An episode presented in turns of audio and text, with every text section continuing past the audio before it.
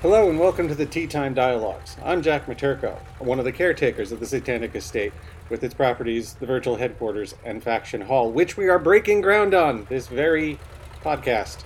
Uh, no caretaker, performers, or creatures living in the secret tunnels under the Satanic Estate is a spokesperson for the Satanic Temple. The views in this conversation do not reflect the views of the Satanic Temple and are simply our own. We are usually in the tea room, but right now we are outside the new groundbreaking of Faction Hall, and I am here with director Ada King, who is going to be cutting the ribbon on this new property. Hi, Ada. Hello, hello. Today's such an exciting day. I uh, never would have expected that we would be able to break ground on a second property on the estate so soon, especially after just beginning last October in 2020. And here we are mid March with a whole new property. We're very lucky. It's very And, uh, excellent. And we're going to be talking to Evan Anderson from Grey Faction and Lucien Greaves, uh, co founder of the Satanic Temple, about why we're breaking ground on this new property uh, over in the tea room in a bit. But first, we're here to do the ceremonial cutting of the ribbon. Yes. So, Evan, uh, you and Shalise and I spent an amount of time uh, working out the number of rooms, like the general style of it. You and Shalise are working on the names of the rooms, right? That's right. Yeah. Uh, what are some of the names of the rooms that are going to be in Faction Hall? Uh, well, we've got I think Adrenochrome Lounge is one, right? I think we got uh, I think we have a Pizzagate Hall. Uh, we might have a couple uh, named after some uh, very important people, um, and probably more that we haven't thought of yet. Oh, awesome. I can't wait to kick back in the Adrenochrome Lounge. That's nice. Same. Lucien, uh, it was very nice of you to come up with the perfect name for Faction Hall. Thank you. Thank you. We appreciate it. I've experienced that this, uh, the estate in itself, was something that you had sort of summoned into existence. Yes, it was something we wanted because of COVID. So far, we've had uh, over a thousand Satanists from all around the world uh, uh, experience the community and togetherness of the estate, and I think that's a privilege. It- It'll be great to have a building devoted not just to the party house of VHQ, but to uh, intentional education and uh, an academic rigor that uh, the Grey Faction Conference will bring. Snip. We did it! Yay! Yay! now we have a conference hall. Say, fellas, shall we head over to the tea room and discuss more about the conference? Sounds like a good idea to me. Let's do it. Hell yeah.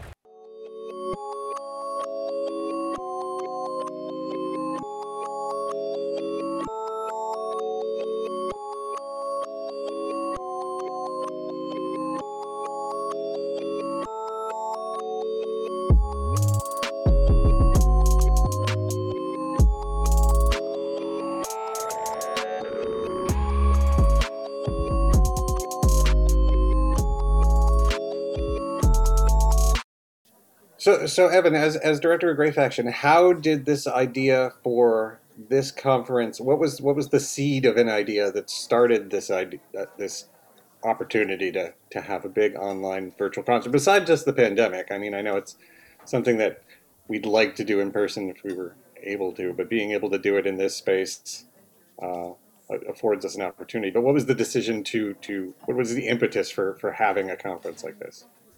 Yeah, we've been talking about having a conference for years. It just seemed kind of inevitable that, you know, so much of our work is focused on protesting some of these other conferences that go on, uh, like the International Society for the Study of Trauma and Dissociation's annual conference, where they talk about all these anti Satanist conspiracy theories and pseudoscience. Um, it kind of seemed inevitable that we would eventually have our own sort of competing conference. And, uh, that's what we did and and we've been talking about it for a long time and uh, this year it just seemed it seemed right um, to uh, you know we we had enough time leading up to the ISSTD's conference that we could schedule our own for the same time period uh, the same weekend uh, and have our own uh, you know lectures kind of uh, debunking their uh, nonsense And, and well, You said now that now this seems like a good time. Is it just the pandemic, or is there is there other stuff going on? Because I know you you you mentioned QAnon in the in the conference documents, so uh, you're drawing these parallels between the Satanic Panic and and all the QAnon crazy stuff. Do, do you feel like that continues to be an equally dangerous threat as it has been over the last few years? Uh, I think I think so. I think it may as well be as much of a danger as it has been. Um, you know, we might think QAnon is no longer relevant now that uh, Trump is out of office. Um, uh, I think that's a very overly optimistic view. I think QAnon is here to stay. Um, and in as much as it is really just the newest iteration of the same satanic panic uh, that we saw during the 80s and 90s, um, uh, you know, it's uh, it's something we have to uh, speak out against and uh, actively combat. And and Lucien, you you've been putting fighting the good fight against this stuff with Grey Faction for a long time now too. And it, one of the things that you're always really good at is giving us an, an overview of some of the the crazier things that we hear from people from the ISSTD. You want to give us a, a few ideas of, of the the kind of stuff we're going to be seeing combated? There's a whole list of crazy, and nothing is too too deep into the tinfoil hat realm for the ISSTD to not get there. You know, and in case anybody doesn't know, you know, in case this has moved too fast, I don't know. But the ISSTD is a professional organization for uh, mental health professionals, and at their conferences, they propagate these notions of satanic ritual abuse Illuminati mind control. And for the most part, the evidence they have that these things are happening come from recovered memory therapies that they put upon people who are put under hypnosis, sodium amytal interviews, or whatever else to recall memories of things that never happened. Uh, they're cultivating delusions in the course of therapy. And it's very much of a QAnon nature. And in fact, I'm sure that the uh, previous claims of the satanic panic of the 80s and 90s, which were bolstered by this therapeutic practice, uh, informed a lot of what has become QAnon now. I want to ask uh, a couple more questions about this extremely exciting conference listing. I, uh, I can't, I, I'm excited about every single day of every holiday at VHQ. But my very favorite events are the ones where I'm to go into a room and learn a bunch of incredible things that I never would have otherwise experienced from incredible people. And I just, especially some of these topics are just completely new to me. Uh, do we know anything potentially about the Freemason Luciferians that Hadrian will be bringing to us? That's completely new to me. Yeah, Hadrian gave uh, an overview of uh, of what he's planning on covering, and it sounds really interesting. It's, uh, it, I mean, I don't know much about this subject, and and that's sometimes that's how I know it's going to be a great uh, a great talk because I'm going to learn a lot. Um, but it, it sounds like a lot of the early conspiracy theories around Freemasons really uh, was kind of the original sort of satanic panic in a way the the sort of anti-satanist uh, conspiracy theories of satanic ritual abuse seem to have or at least some elements of them seem to have uh, originated uh, as a sort of target um, uh, painted on the backs of freemasons uh, so that's all i really know at this point but uh, i'm sure we're all going to learn a lot yeah that's that's enough for me that's really neat i am very excited is it is it the Taxil hoax stuff? Do you know? I think oh, that, so. That, that sounds familiar. Yeah, yeah.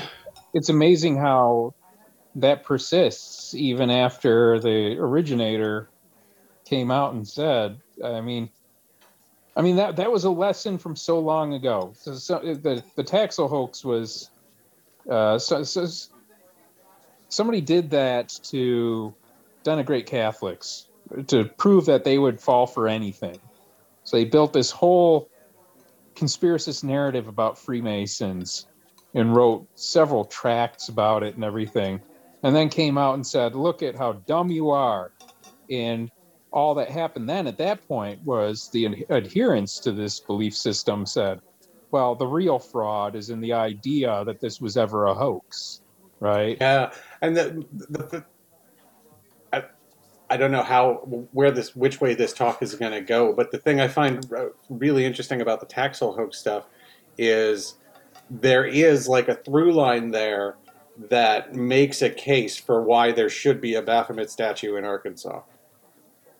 Oh, Which I think is, fa- yeah, this guy Albert Pike, who was a Freemason, who they, who part of Taxil's shtick was saying that he was like some fringe Luciferian offshoot of Freemasonry in the United States. And he had this whole built up myth that like Albert Pike was head of some Illuminati chapter in Charlotte, but Albert Pike was the first clerk of court for the state of Arkansas. So yeah, this whole thing that Albert Pike was in possession of this Baphomet statue in Charlotte, which I think is really funny and and makes this weird case that yeah maybe there should be a Baphomet in Arkansas. Just saying. So I, Historical value.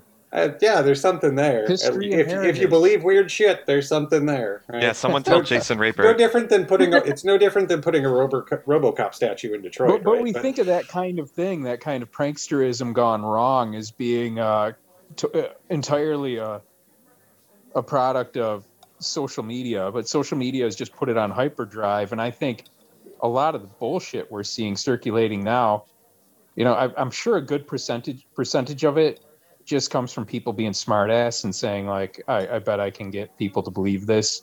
Like, I really think that that was the case with the revival of flat earth i think somebody came in and was like all right creationist arguments are so stupid that i can you know uh, exploit that stupidity or at least point or at least show how stupid some of these arguments are by making what look like just to uneducated people or just like really gullible people uh, credible claims for the flat earth you know? And then here we have a whole movement. And i really think some of the conspiracy theories we're seeing now come from just uh, misguided smartasses on in, in chat forums just seeing what they can they can make stick. And because QAnon is so prominent and in the news and people understand it, it seems that now is a is a good time to make people aware of this history and how how this satanic panic has been ongoing and never really came to a stop. And it's uh, a good time to draw people's attention to this irresponsible quackery in the mental health field to make sure that we do something to put a stop to it. And previously, this mental health quackery is very much uh, benefited from uh, posturing itself as a victims advocacy group. And anytime you would call into question their bizarre claims of Illuminati mind control or whatever else, uh, they'll always backpedal to the point where they broaden the scenario and say that at the end of the day, they're just advocating for victims of abuse. It's not uncommon that they'll imply that uh, there's some pedophilic agenda behind anybody who questions any of the things they say. And this is horrific to a lot of the people who would try to fight this fight, and a lot of the uh, mental health professionals who don't agree with this stuff otherwise keep their mouths shut because they don't want to be dragged through the mud in this way. But I think uh, QAnon has kind of overplayed their hand at the point where QAnon co opted the uh, Believe the Children hashtag and started using the same ISSTD tactics to shield their own rid- ridiculous claims from critical scrutiny. I think people are much more aware now of how disingenuous that is and aren't as easily put off by those types of claims. So I think the time is ripe to, you know, really, uh, really create greater attention for the atrocities being committed in the name of mental health. Yeah, the conversation about the the how damaging this therapy can really be. I think one of the, the interesting things about QAnon coming to the fore is that it, it has a rel- you can talk about the panic in the 80s and 90s, but that doesn't resonate with a lot of people the same way that the QAnon stuff does today for you know, uh, you know, that people have have had fights with close family members and broken up and they're never talking to him again over this kind of QAnon stuff. And in the same way, the, the therapies that are that are used and practiced with the ISSTD uh, has caused that kind of damage. And I think we, when we talk about how silly and ludicrous what these therapists are doing are saying is it kind of gets buried in the background how much pain that actually generates for the victims of this shitty therapy, you know? Well, and a lot of people are concerned about what happens to QAnon now. And it kind of gets frustrating, probably, you know, for Evan too, or, or anybody who's really aware of the, uh, the how the Satanic Panic never really ended, and uh, and how egregious an organization like the ISSTD is.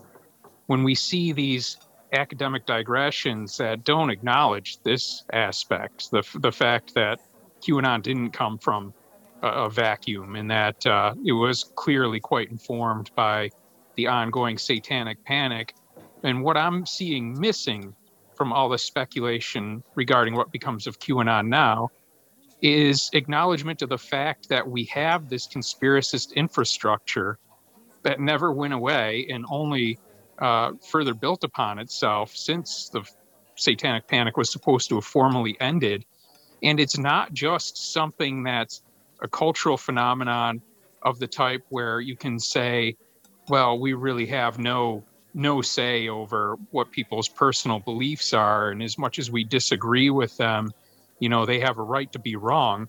Uh, that's all true, but when it's sanctioned by state licensing agencies to the point where people who are mentally vulnerable can go to a licensed clinician who's going to be feeding them this stuff and essentially indoctrinating them into these ridiculous ideas, uh, that's very harmful. And that's the point where the public has every right to step in and say that this is wrong. And no, they don't have any right to do this, at least not in any accredited capacity.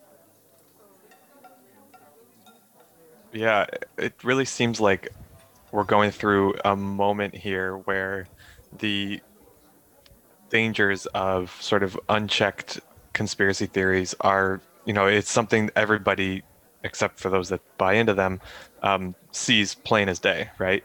Uh, and people that you know fall into uh, QAnon or, or QAnon adjacent uh, conspiracy theories like the Wayfair uh, thing that we saw last year, um, and I think there were others as well.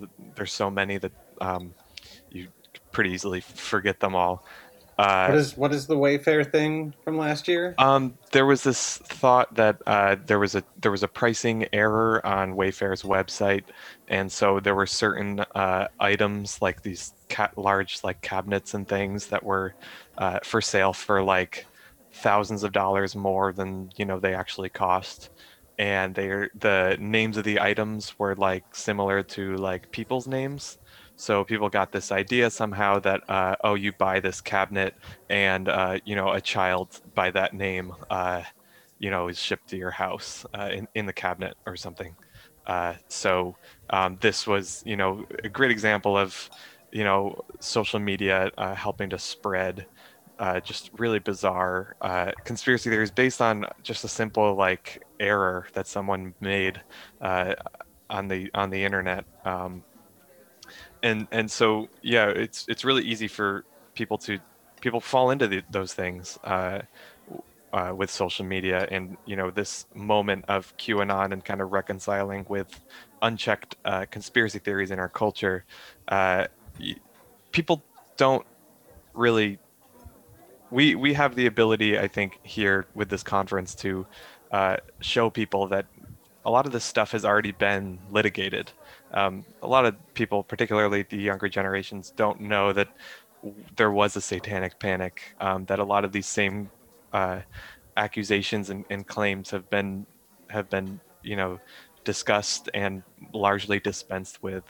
Um, and uh, it's it's a really good opportunity to to underline these connections between the previous satanic panic and and QAnon now and the and the harms that are really inherent in that kind of uh, conspiracism. and when and and like I was saying, when we talk about what those harms are, I I don't think you can impress enough how damaging it can be when someone in your family has been convinced that you are all, you know, a, a, a part of some weird nebulous Illuminati conspiracy, and they just cut you off, and the the kind of pain that that causes for for families.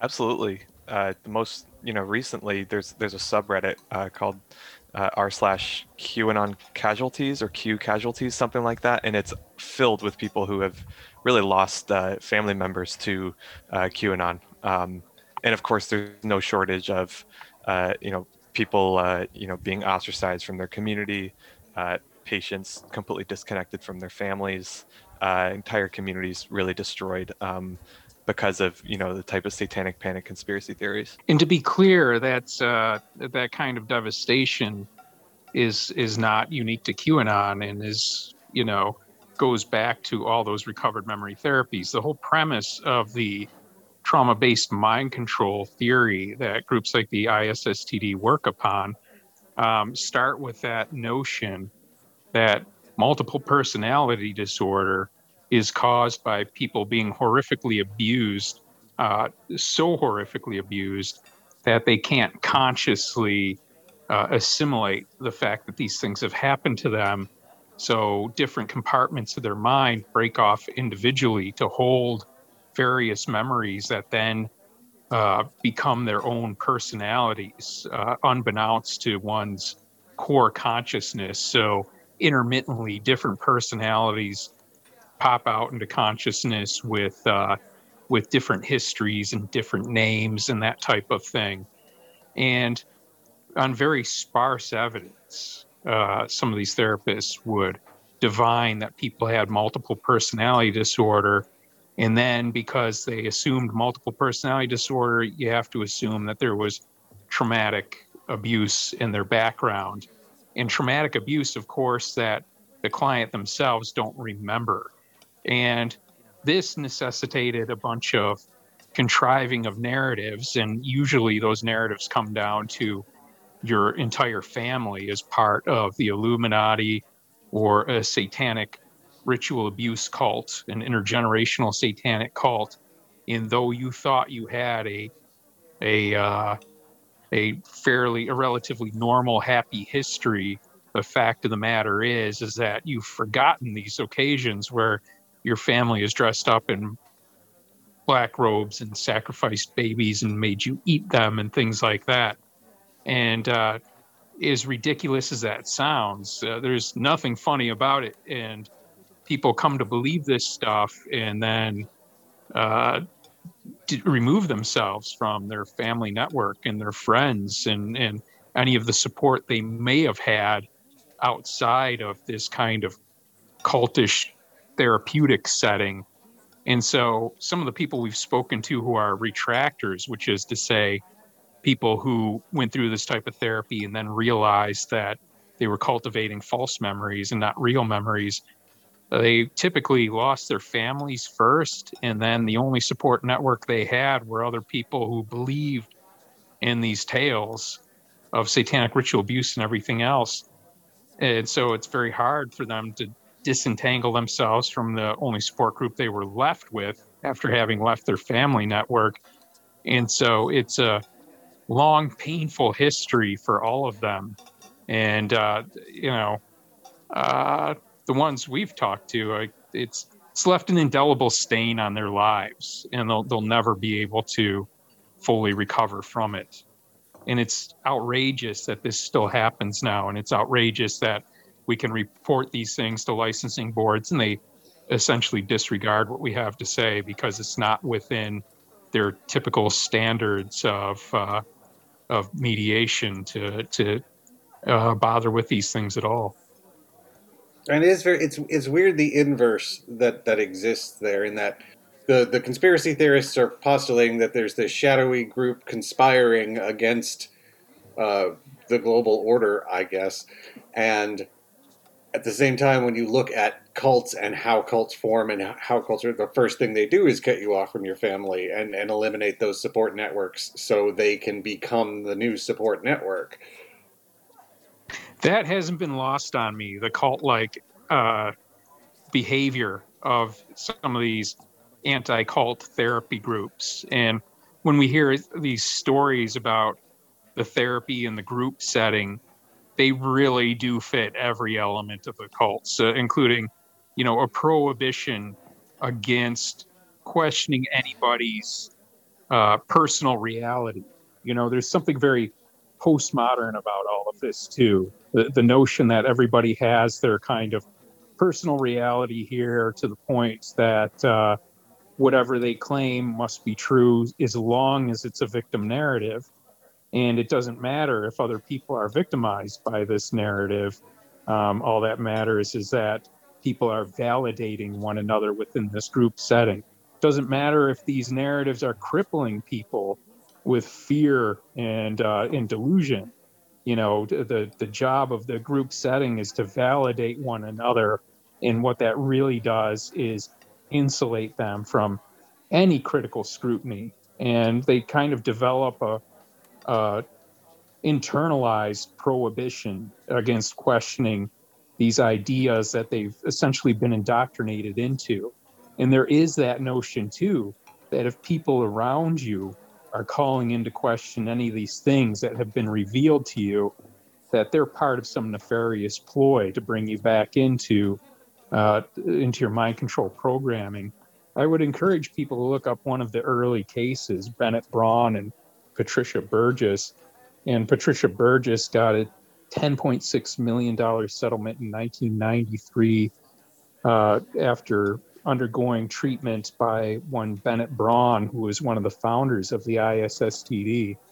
And he was over medicating her and had her convinced that uh, she was having cannibalistic meals with her family who were secret Satanists and all this kind of thing. It was really over the top, but there were a lot of really detailed articles written about it. There were, you know, 2020 uh, investigations into this particular case. So it can give you a lot of background and show you just how over the top, but insular and cult like the therapy was, at least for Patricia Burgus. And that and the thing people have to realize is that it's not for a lack of cases that have been through the courts uh, and settled that uh, we look back at a case from 1993. It's just that so often, again and again, since I've been on this issue, we see these cases come and go with regularity where uh, a retractor will bring a case against a, a therapist or other mental health professional who's feeding them this bullshit and um, they uh, settle out, you know. And at the point where the person suing gets a settlement, it always comes with a gag order.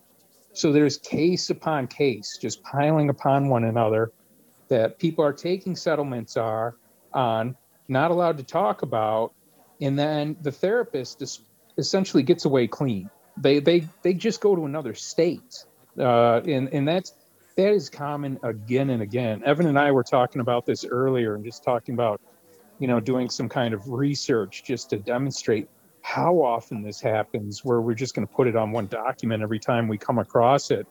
But it's all the time. You know, we get these people doing recovered memory therapies.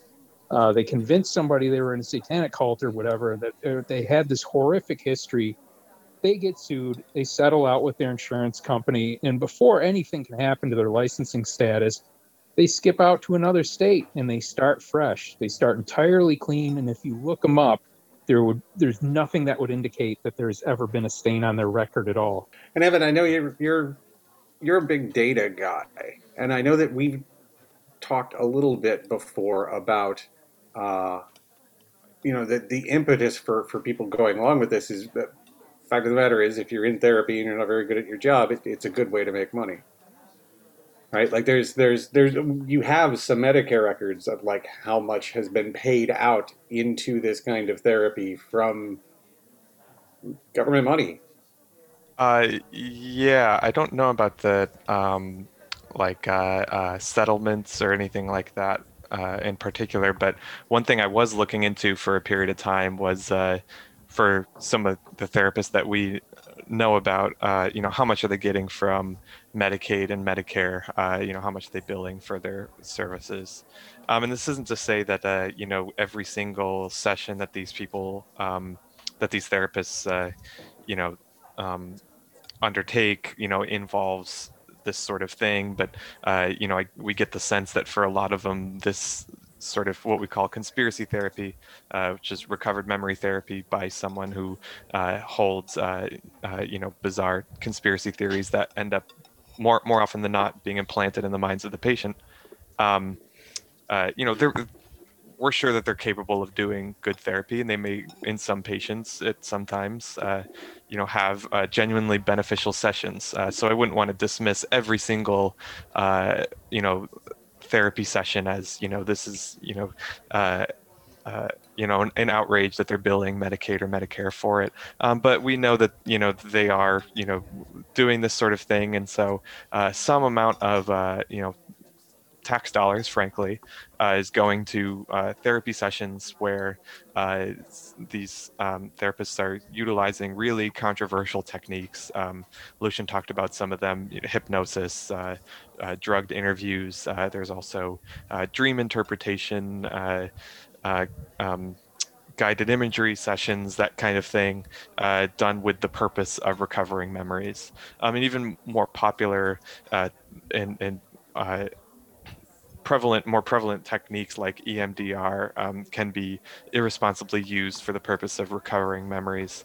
Um, so it is really unfortunate that uh, you know. frankly, our, our money uh, as, as taxpayers is being used for this kind of irresponsible therapy. Um, I, I never really got a solid like dollar figure on, on how much they're making uh, from these sessions, uh, but you know it's it's definitely substantial. Um, and uh, you know it is hard to for some of them you know it seems like they they genuinely believe in what they're doing. They really have this sort of uh, victim and hero narrative where they're sort of the savior uh, of the you know the victim that is their patient. Um, and they they really think they're doing a good thing. Uh, in others it's much harder to give them the benefit of the doubt. Uh, some of them have long trails of victims going back decades uh, even you know even just several that we that we have several victims that we know about uh, and, and, certainly more that we don't know about. Um, some make it really difficult to to give them the benefit of the doubt and say that they really believe in what they're doing. Uh, you know sometimes we're kind of pushed to the limit of that and we have to start wondering do they know exactly what they're doing and they just don't care? What was that what was that therapy that you mentioned? E um... EMDR. Um, it's eye movement uh, desensitization. Uh, oh, what response? I don't know what the R is honestly. R is something. Yeah, it's, it's just really, yeah, it's this really spurious kind of theory that you wiggle your eyes. Eye movement desensitization and reprocessing. That's right. Yeah it's got some there's some evidence that it that it can work um, but of course as with so much therapy, uh, it can be done in an irresponsible way, um, and unfortunately, that's that's what we see. I think the evidence is that it's better than nothing. I don't know, you know, how well it's been tested against other things. So, the uh, the question is is if it's just doing any kind of focused action where you're supposed to be concentrating on whatever your melees is. Is, is that you know, is that going to have like the placebo effect or whatever? And I, I think with EMDR, isn't it that you close your eyes and you wiggle your eyes or some stupid bullshit thing? And then you have dickheads like uh, Bessel van der Kolk, who he's just this asshole with a goatee who uh, speaks with an accent so everybody thinks he's wise. And he's like the, one of the dumbest fucks you'd ever listen. I mean, he speaks in obscure phrases and says things that are absolute nonsense. So it's kind of like if you're into Derrida or something like that, you think that this guy is, is really a, a, genius, and and he he really does have a following, but uh, he really knows how to play on uh, current fads. You know, he was he was doing yoga therapy for a while and things like that. He he he'll go wherever the money is. He, he sniffs that shit out, and he's he's really made a name for himself. He wrote "The Body Keeps the Score," and and that's been like you know on the bestseller list for many years now. Unfortunately, because he's an absolute quack. Tell us how you really feel. So I take it he's not going to be one of the speakers at the Grey Faction conference. Oh, he's he's invited to come anytime. Okay, yeah. I, I want I want him there when we're when we're both in a in a non-virtual lecture hall. Hmm. You thought about sending them free tickets? That's an interesting point. What what sort of party is this conference going to be? Like, what can what can uh, attendees expect? Well, we got lots of different speakers uh, and at least one panel so far. Um, uh, we've got, let's see, who do, who do we know so far? We've got Carrie Poppy, which is awesome. We got Joe Laycock. Uh, uh, we have Lucien Greaves. I don't really know him that well. Uh, just came, he just came in off the street, and we gave him a spot though. Um, I'll be speaking. Uh, Chalise will be speaking. Hadrian will be speaking. Uh, I'm certain I'm missing missing some others. Um, I think we have some really good ones, not entirely confirmed yet, so we wouldn't want to say. But like, there's, you know, there's some people I'm really excited about who, you know, I'm excited about announcing in the near future. Could you remind sure. me who Carrie Poppy is? Uh, I know I know that name. um, she does a podcast uh, called Oh No, Ross and Carrie. She does a lot of uh, talking about uh, pseudoscience and uh, some uh, new age type movements and things. Um, uh, so yeah, check her out. Yeah, they're releasing. Uh, she's releasing an episode with me, like probably next week or something like that. I understand that she uh, was a part of uh, something very Grey Faction related recently, right? um, yeah, I, that's another thing that really puts this, uh, you know, puts this conference uh, uh, sort of into context, or at least is another thing I think motivating a lot of people to to to speak at it is uh, a couple of recent articles uh, covering the supposedly covering the uh, False Memory Syndrome Foundation, um, which really did a really poor job. Um, uh, actually, Lucien, do you want to you want to talk about it? You, I, you know, you don't pull any punches. You can you can say what you feel. Well, you can too, but uh, oh yeah, no, I, I did. I honestly didn't know uh, what that was in reference to when mentioning Carrie, but yeah, that that makes sense. Uh, there was a piece in New York Magazine that came out recently, and uh, I had been interviewed a full year before it had come out. The piece, and uh, it was clear that the author was coming at the topic um, with her head full of uh, ISSTD talking points. But I thought, you know, once she uh, learned some of the facts and, and was introduced to the reality about the ISSTD and the notion of false memory syndrome, that she could be disabused of these ideas um, because she was uh, really concerned about the idea of false memories being used to debunk credible claims of abuse, which isn't much of a problem in reality because um, even though you know you have people at their convenience trying to claim that this is what uh, false memory syndrome does, in reality, um, false memory syndrome is applied or brought into question when these really dubious practices are at play and when people claim that they only recovered memories of their abuse some many years later after having gone in through this type of therapy. And, and that's when these memories become very doubtful. So the journalist was concerned that uh, these uh, the false memory argument would be used to discredit the claims against harvey weinstein because one person who came out against harvey weinstein had also recovered memories. And the outrage there, I was saying, should be against the therapist who would corrupt the testimony of somebody who was possibly abused by Harvey Weinstein by acting so irresponsibly as put them under hypnosis and try to cultivate memories of something that may have never happened. Um, but instead, you know, of course, at the convenience of people like the ISSTD, they try to discredit the idea that these memories could be false, even though this is the same methods being used to convince people that they were abducted by aliens or bringing them back into past life regression and that type of thing. Uh, very obviously, false memories are at play when it comes to recovered memories.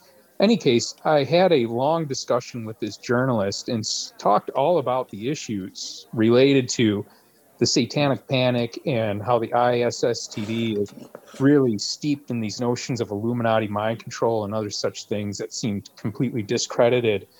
And she ended up writing this piece a year later that ignored all of that and simply made it sound as though Grey Faction was just this organization that tried to discredit survivors of abuse Wow. Wow. and uh, and it was it was I wrote a piece about it, re- rebutting it, and several other people wrote pieces in outrage rebutting this piece as well.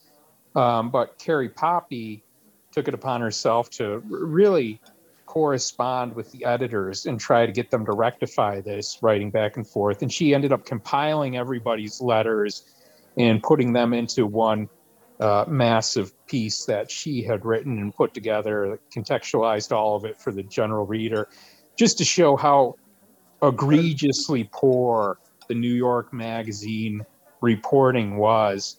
And uh, She she tried to get them to publish that rebuttal, and they wouldn't do it, right? Because it had the Yeah, letters no, from they- Elizabeth you're right. Loftus and stuff in there. right, That's Fo- fucking Fox crazy. Media wouldn't, wouldn't hear it.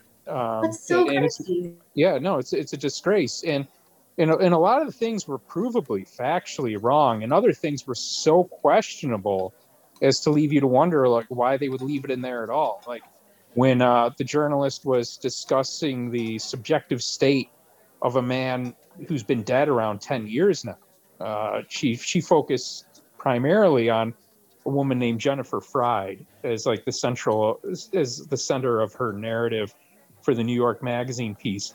And after everything I told her about the ISSTD and and how how their conferences talk about these grotesque conspiracy theories, she made no mention of the ISSTD and made no mention of the fact that Jennifer Freyd is the editor of the ISSTD's own journal. So the, the piece was like the height of dishonesty. But um, yeah, we, we got we got nothing from writing to the editors. They even had, uh, I, I think some of the people who wrote even had uh, gotten messages back from their lawyer just to show that they meant business, you know. And uh, the editor even wrote to Carrie Poppy and said that uh, she did not have permission to uh, publish the email exchanges that they had with her. Uh, you know, to which her reply was just like, "I don't need your permission." Right. You know, to publish them anyways. Good. But uh, yeah, it, it, I, I hope Carrie talks about that a bit at the on the conference panel. Yeah, so she's going to be on a panel, and uh, do have a little secret information here by virtue of my station. So I think, right, the panel's something to do with satanic panic and media misconceptions, like specifically dealing with this incident. And I find it so fascinating, man. Like, what the hell is like the magazine's like buy-in on this? Like why? Why does the magazine care this much about preventing like truth like like is it just that the story of uh, this like 30 year old narrative of the satanic panic sells more papers? Like i don't get it. Like truly why would they do that? No, that's why. fuckers. Have you ever, have you met editors? hacky ass bastards Yeah, no, it I, I agree with Jack. I think that's just that's just it. You know, it's uh, anything that they feel can uh, get people i- in an uproar. You know, even if it's really spurious, um, uh, that that'll that'll do it. Well, and the whole that's- idea.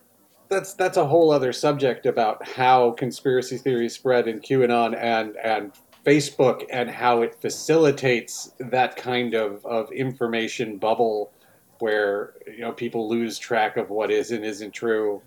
It, And it- it's sorry Well, this this is the horrifying part. and, and this is why uh, the New York Magazine piece was especially egregious to us and really, really set off a lot of alarms. And, and a lot of people who have been quiet for a while started, you know, writing things again in outrage against the the New York Magazine piece, and not because this is a revival of something that's been going on, uh, you know, that hasn't been going on for a while, because it has.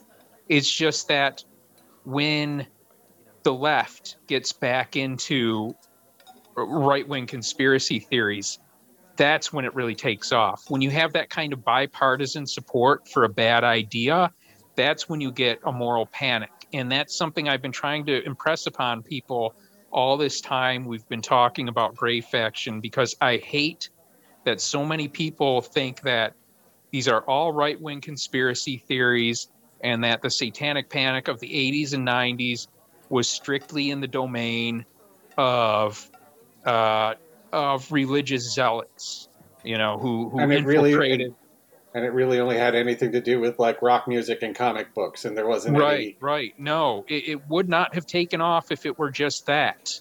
When it takes off, it's when people on the left also have an agenda, and at that point in time, that agenda was attached to that kind of puritanical strain of feminism that was anti-porn, not not very body positive, not the type of feminism we even a lot of our crowd would even recognize today. But with the best of intentions, there was the idea that for far too long, and, and this is true, uh, that claims of abuse were disregarded far too often, and that the prevalence of abuse, particularly sexual abuse, was uh, was minimized and, and not taken seriously. And and that's true, but that carried over into this notion that any claim of abuse, regardless of of its nature or, of its plausibility, needed to be accepted as true at face value. So, um, while there might have been utility at that for a short time, it doesn't take long before people like QAnon notice that, or unscrupulous therapists.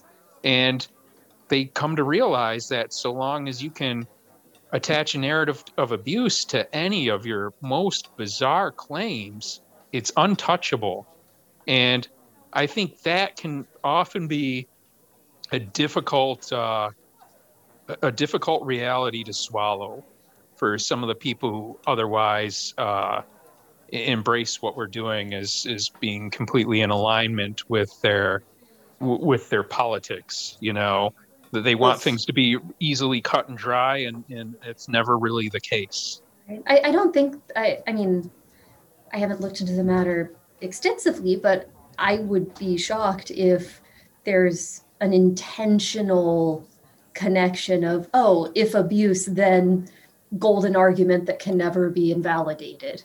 I mean, it, Oh no, I I think I've seen that before. Well, like when I've really when when I've had the opportunity to debate with some of these people, the sheer dishonesty of running away from answering to why are you guys talking about Illuminati mind control and getting them to instead answer with the question of, well, what is your agenda that you want to question claims of abuse? I have to think you're uh, you're arguing dishonestly and you know that you are.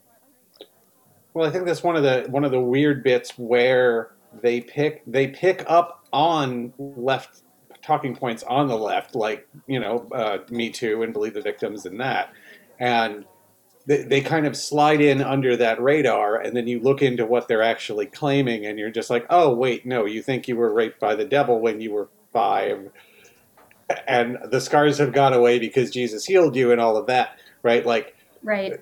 And, and that's not an and, and exaggeration. at that point, it, no, that's not really an exaggeration. At that point, in believing the victims, you know, you have to.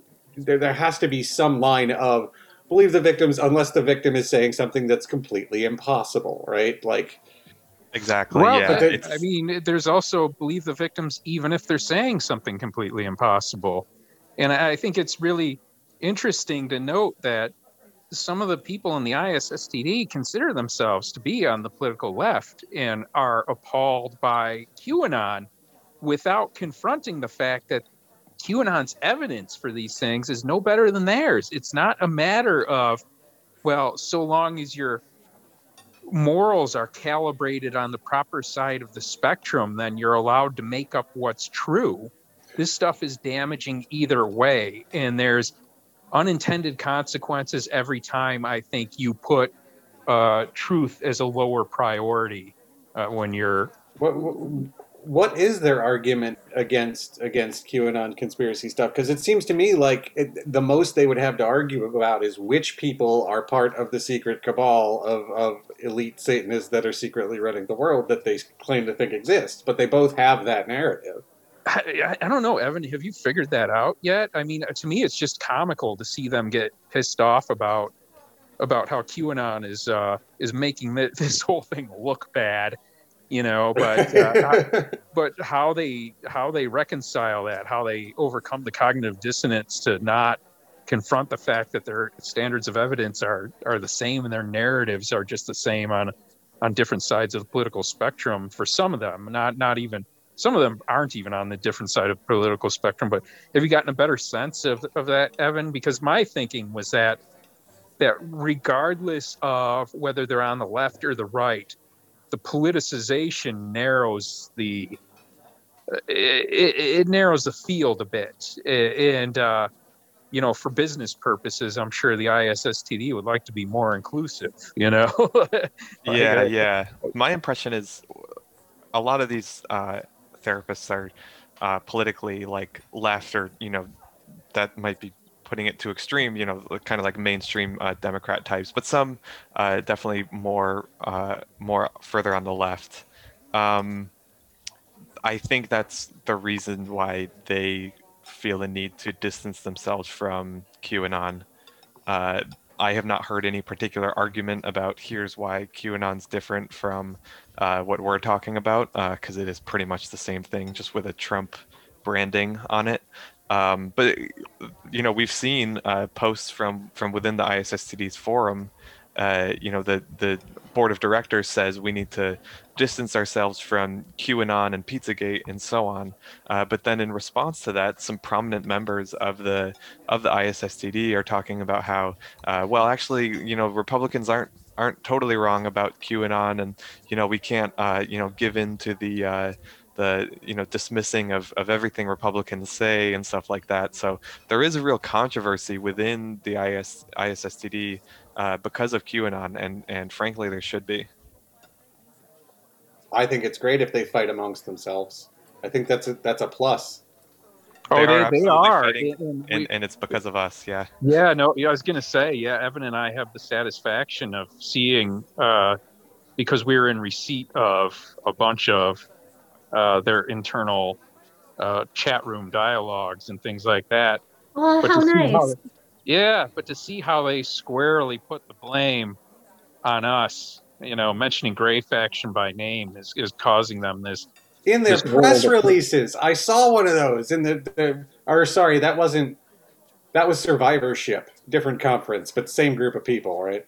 Yeah, same people. So I, I, what's funny is they think a lot of it a lot of them seem to think grey faction is all just it's all just lucien 24 hours a day you know at his keyboard uh, writing blog posts not stuff. only at my keyboard but at places too that i haven't been oh uh, lucien has uh, any uh, patient ever uh, claimed to uh, have come to meet you in the dead of night just curious it, do, are, are any of the conspiracist fantasies about you specifically, or is it just like random Satanists? Like, does it well, have that, to do not, with us? Uh, that's not isolated to the ISSTD. I wouldn't be surprised if there's people who've been, who are both uh, clients of therapists in the ISSTD and you know ISSTD members who have a fixation with me.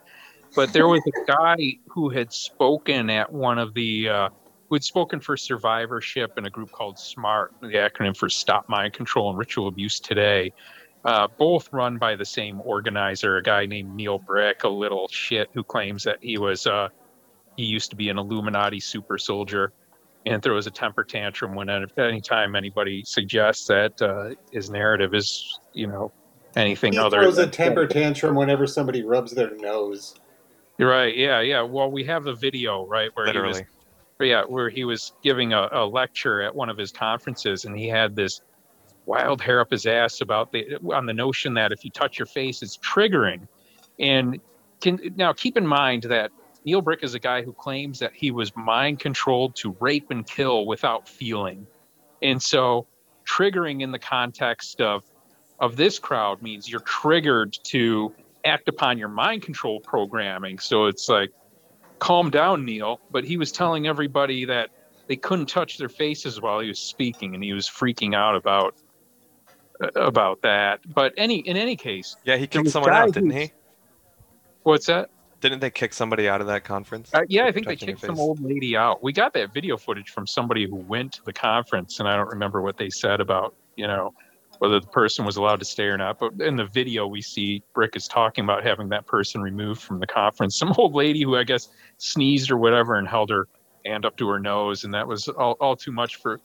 To, for Brick, who didn't know whether he would go on a, a raping and killing spree, I guess, at his own conference, like the Incredible Hulk or something but there was a guy who spoke at those conferences who was really fixated with me for a while. Well, I'm sure he still is, David Shurter.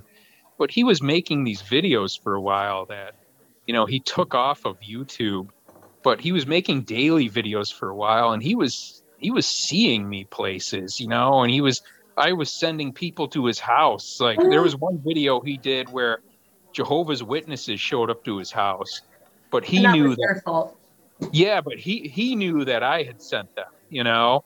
And- I I recall the one where he you had he had ha- one of his neighbors. I don't know what happened, but one of his neighbors had like a fire or something, and there was you know bits of ash scatter on his on his trash can and deck, and he was convinced that you were there doing something, Yeah, well, he, there spreading also, powder over his. he was power washing his house because he was uh he was convinced that they had put some kind of uh, uh some kind of receiver on his uh, on his house like that, that they were covering the surface with something that would act as a receiver for this government weaponry or whatever so he was vigorously power washing his house or whatever and you know some neighbor just didn't like him or whatever and somebody left a big nasty handprint on the side of his house and he ended up making this whole video about how you know they, they've gotten so blatant they they sent agents to do and clearly this guy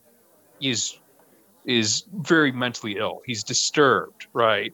So i guess he's uh he's worthy of people's sympathy but he's also so malicious you know and there's only so many times i can have this guy making videos calling me a, a murderous pedophile and things like that to the point where you know it just it it wears on me to the point where I I, uh, I I don't care about his outcome as much as I probably should. Speaking about the mentally ill who are sometimes malicious, I'd love to talk more about QAnon. So I see that uh, there seem to be a few presentations regarding QAnon, uh, and I just think that's so interesting. I'm especially excited about uh, Joe Laycock's presentation. Is QAnon a new religious movement? I think that's a really fascinating question. Absolutely, and I'm really looking forward to that one. I, I think a lot of the presentations are going to touch on QAnon almost because QAnon's like the elephant in the room, right? If you're talking about satanic Right. panic right now, you're you're talking about QAnon. Um, but yeah, there are there are a bunch uh, I think that will focus a lot on QAnon. Uh, uh, Lenny Flatley is another one. Um, we'll talk about the uh, connection between QAnon and uh, uh, Project Monarch. What's that? What's that? I, Lucien, do you know? I think wasn't that a isn't that the CIA program uh, about um, uh, was it uh, media? Is that one media manipulation by the CIA or something, or is that a mind control one? Yeah, yeah, no, Monarch's Monarch's a mind control program.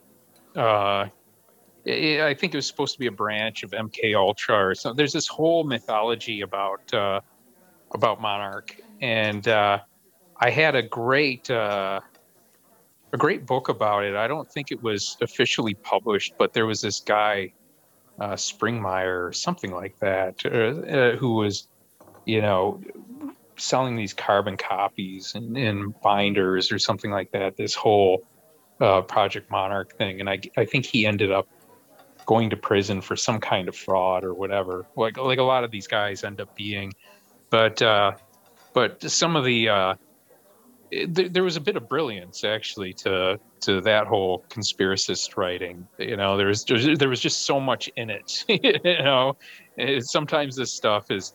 Uh, I, I, wish it could go back to to that time where conspiracy theories were just uh, amusing. You know, in, not an existential threat to democracy. That'd be nice. Oh yeah, right. when this is just a funny thing we could talk about. The halcyon days of, of the Loch Ness monster and Bigfoot when it has no real stakes. Right. Yeah, right. those days when you could say to somebody, "Can you believe that somebody believes this shit?" and they would say, "No way," you know, instead of saying that to somebody and running the risk of them saying like, "Well, you know." Huh. I read something on Facebook and. Ah. Oh, terrifying. It is harder these days, you know, sometimes to, to make certain points with, you know, the, the dangers of recovered memory therapy or something. Uh, you know, I'll talk about how that's the same technique used you know to recover memories of you know alien abduction or yeah. past life regression and these days like every day that goes by i find myself more and more like is that a great example anymore i don't know if that's too crazy yeah, for people, people to not be believe like, so what, what makes you so sure they weren't abducted by aliens you know, I dated a girl in high school that uh, believed she was a reincarnated 18th century vampire. So, I mean, everybody know? who believes nobody. No, who, I believe her. Exactly how come nobody who who is reincarnated ever is just like I was the dude who you know cleaned the latrines in right. It, no one had, no oh, one who's reincarnated has a shitty job. With the people who recover their memories of being part of satanic ritual abuse, it's never like I was mopping up the blood afterwards. The blood and the jizz on the floor, I was just scrubbing it down. It's always like I was the high priest, and you know, or my family was central to the yeah, nobody's a nobody. domination plan. Yeah, Pizzagate really followed that theme. It was it was kind of like a what you might call a shit post. Uh, really? Some, uh, well, I don't know if that's the right term, but no, uh, like I, clearly I, some like neo-Nazi, uh, someone who, um, you know, was pretending to be like a Jewish lawyer or something like that. Uh, a Facebook account, I believe. Um, and this is something that like the alt right does all the time. They'll make these fake characters that are uh, the most stereotypical that you can possibly be. You know, with uh, you know all the all the photoshopping and everything, um, and then they'll uh, you know deliberately push out either really bigoted stuff or uh, really like overly done social justice uh, arguments that are meant to undermine themselves or something like that. Um, but then you know they'll they'll you know put out just a whole bunch of bullshit too, right? And that's how Pizzagate started. It was like this Facebook post from this uh, alt right account, which was somebody pretending to be a Jewish lawyer, uh, you know, saying, um, you know, talking about uh, WikiLeaks emails and, and WikiLeaks that you know revealed uh, these tunnels beneath uh, uh, Comet Ping Pong and you know all that stuff. Huh. Well, unless you gentlemen have any other items that we must discuss, uh, I'd love to offer you a little tea for the road. I'm gonna refill my rose tea like I do for now. Uh, Evan, what what uh, tea would you like to have refilled at the moment? Um, do you have any green tea? Of course, of course. Lucien? Awesome. Wormwood. Perfect. I've got just the thing. Jack, what are you drinking? Uh, you know, I usually go with a hibiscus this late at night with the decaf. You know, try not to get too worked up this time of day. Well, I think everybody should just calm down. I, I'm all for that. Well, it has been lovely having having you here. We're excited to get the, the new building up on the estate. We're looking forward to hosting this conference. I and you can go be... see the conference. You can check out the tickets for the conference at faction, F A C T I O N dot the satanic dot estate. Yeah, and everybody who wants to come check out this, what is sure to be a very, very interesting event with lots of cool people saying lots of really interesting things about subjects that don't get enough attention. Uh, yeah, we're, we're excited to put this on, so we're happy to, to have everybody on board with this one. Thank you so much. Thank you, Yeah, thanks for having me. Thanks. Thank you. See you at Faction Hall.